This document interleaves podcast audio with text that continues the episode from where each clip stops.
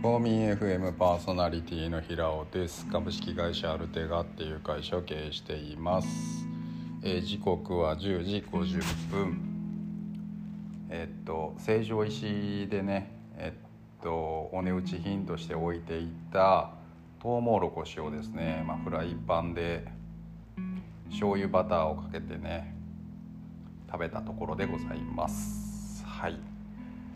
あれですよ。トウモロコシとかじゃがいもとかってなかなかね中火通らないじゃないですか。あれねあのまあ余談なんですけどキッチンペーパーでくるんで、まあ、お水ぶっかけてレンジでチンしたらねあのホクホクに蒸せたやつができます。ということでね皆さんおあのお試しください。ということで。えー、っとですね今日はまあ学選ぶ時に、まあ、思考停止してないかっていうところを話せたらと思います。うんえっと、なんでこんなん思ったかって言ったら、まあ、この間あのね埼玉に、まあ、じあの埼玉にね奥さんの実家帰る時に、まあ、いつも車で行くんですよ。あのまあ、大体6時間前後で着くんですけど、まあ、高速でね三重ぐらいまでは、まあ、あの名阪国道って言ってあの無料の、まあ、高速道路みたいなバイパスみたいなのが通ってるんでそこまではね、まあ、無料であとずっと高速でね新名神新東名か新東名乗っていくんやけどあのそこでですねちょうどあの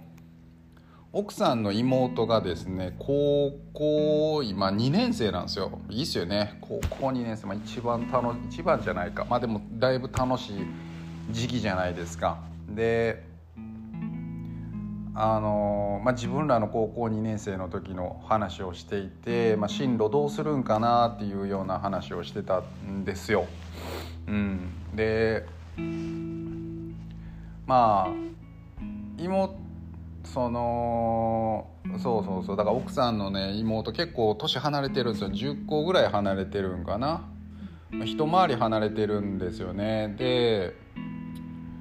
うんどうするんかなって言ってて。でヘアメイクの学校に行きたいらしいよって言ってて今ちょうどねそのオープンキャンパスですか。専門学校とかのあの大学とかのまあ卒業はね1年半後ですけどオープンキャンパスがあって、まあ、それに今行ってるっていう話をまあ聞いててああなるほどなって言ってそんな時期なんかって言って今話しててまあ、自分が18歳の時にもし戻れたらもう一回どんな人生を送るかっていう話をしててまあうん奥さんはねもともとあの高校の時まあ子供の頃からピアノやってたんでもしかしたら音大行くかなっていうような話をしててね音大って調律師になるかもなっていう話をしてたんですよ。うん、でまあ僕は僕でねまあ多分大学には進まずに多分一回働くんじゃないかなって言ってでまあ働いた結果多分海外に行くやろうなっていう話をしてたんですけどこれってまあ単純にあの一回人生経験を経たから、まあ、そう思うわけであって、まあ、当時の自分に果たして本当に音大に行けたから、まあ、妻であれば音大に行けたから僕であれば、あのー、海外に行ったかなって言ったら、まあ、そうじゃなくて単純にやっぱりなんとなく次は学校だろうっていうようなうーんなんていうかな別にまあこれ同調圧力でも何でもないんでしょうけどでもなんか子供その当時の僕ら1718歳の頭からすれば選択肢がなかったなっていうふうに思うんですよね。単純にまあえっと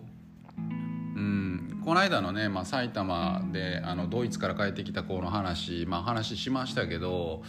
まあ、友達でも Zoom で働いてる子がいてて、まあ、彼はその Zoom で働く前は30歳までずっとサッカーやってて初めて社会人になったのが Zoom だったと。で今年収2,000万ぐらいあるっていう話だったんで えぐいなって思って。まあでもそういう人もいてるんでやっぱりあれですよね。何かプロになろうと思った時に必ずしも学校に行かないといけないっていうもう時代ではないよなってっていうのはもうみんなな多分思ってると思うんですよね。あのまあ、30歳超えた人たちとかはね、まあ、特にあの20代の人も思ってるでしょうし多分学校に行かずに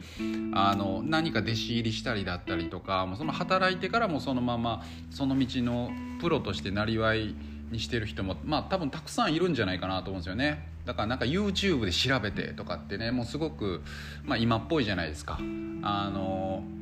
YouTube で見て勉強した。でできるようになったっていうその独学からなるような人もやっぱたくさんいてるんで実際のところ。だからもう必ずしもあの学校に行くっていうのはまあ最後の選択として置いといて、うん、学校って当然いいいいと思うんですよね。すごい体系的に学べるしあの順を得てね体系的に学べるし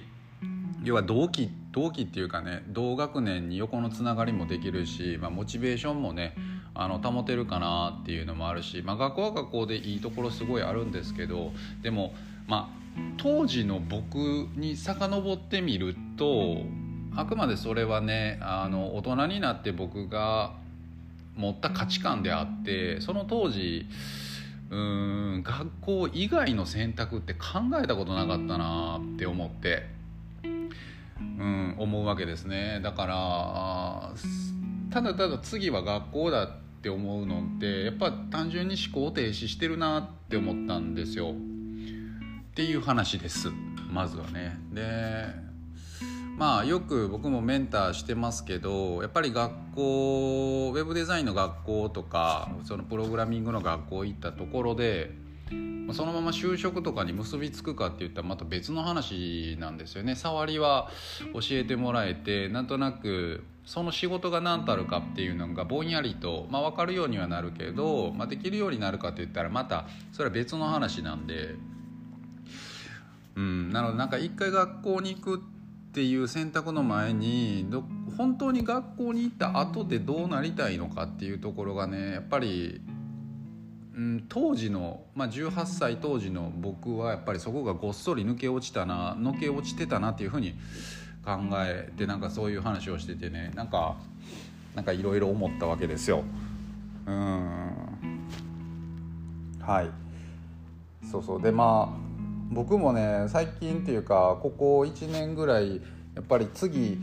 なんやろうな学校行きたいなとかねやっぱ思うんですよね僕も。やっぱ。うん。なんか美大とか美大はもう無理でしょうけどね。でもなんかデザインの専門学校とか行ってみたいなとかあと何やったっけな MBA じゃないけど M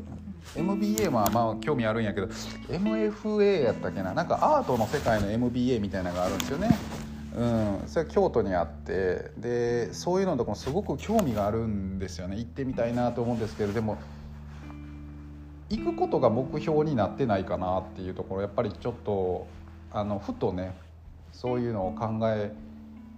たりしますね。なんか学校いいなって思うけど学校行ってそこで何を得たいのかっていうのが明確じゃなければもうそもそも行くこと自体が目的になってしまってね行った後で多分通学しなくなったりとか何も得ないまま卒業してしまったりとかねなんか時間とお金がもったいなくなるんでそこねなんかあの毎回考えるようにしてます。何か始める時にあの思考を停止してないか。それをなんかうん学校っていうのはねあくまでその手段なわけであって知識を身につけるための手段であって目的になってないかなっていうのをねちょっと毎回考えたりしますっていうことではい。でもねもう僕もちょっと学校行きたいんですよね。もう今になって大人になってからやっぱり新しい勉強をしたいなとかそういうのはすごく思うんですよね。だけど確かに YouTube だけじゃね YouTube と SNS ってもうそばっかりなんで、まあ、人気の YouTuber とかであればねしっかりなんか体系的に教え教えてる方いらっしゃいますけどやっぱりああいうのってやっぱりページビューが目標になってくるんであの必ずしも彼らがプロなわけではない、まあ、教えるプロであって YouTube のプロであって、まあ、現場のプロではないんですよね。だからねうんっていうのをちょっと思いました。18歳の時のね自分にな帰ってみるとね。ねうん学校って選ぶんかなって思った次第でした。そんな雑談で終わります。